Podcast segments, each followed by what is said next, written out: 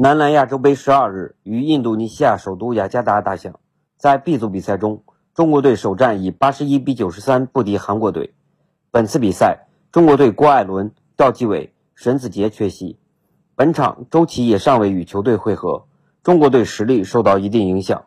尽管阵容不整，但首节开局后卫赵睿状态良好，七投五中，三分球两投皆中，砍下十二分，帮助中国男篮首节十九比十九。与对手打平，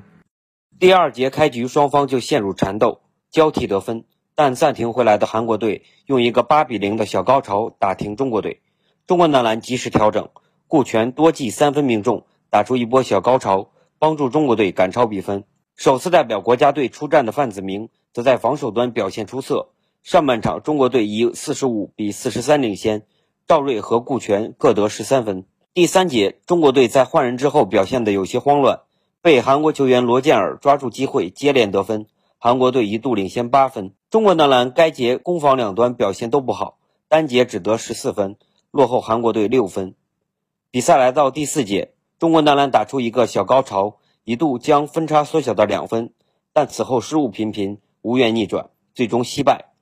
据国际篮联官网数据，顾全命中五个三分，砍二十二分；赵睿二十分，孙铭徽十四分七助攻。范子铭七分十二个篮板，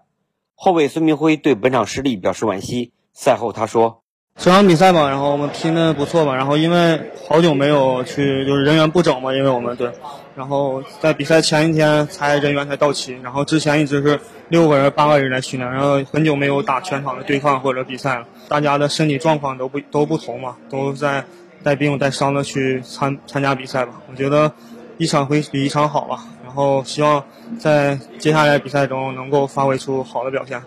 随着小组赛首场失利，中国队很可能无法以小组第一直接晋级八强，只能通过小组第二和小组第三的附加赛争夺八强席位。十四日和十六日，中国男篮将先后对阵巴林队和中国台北队。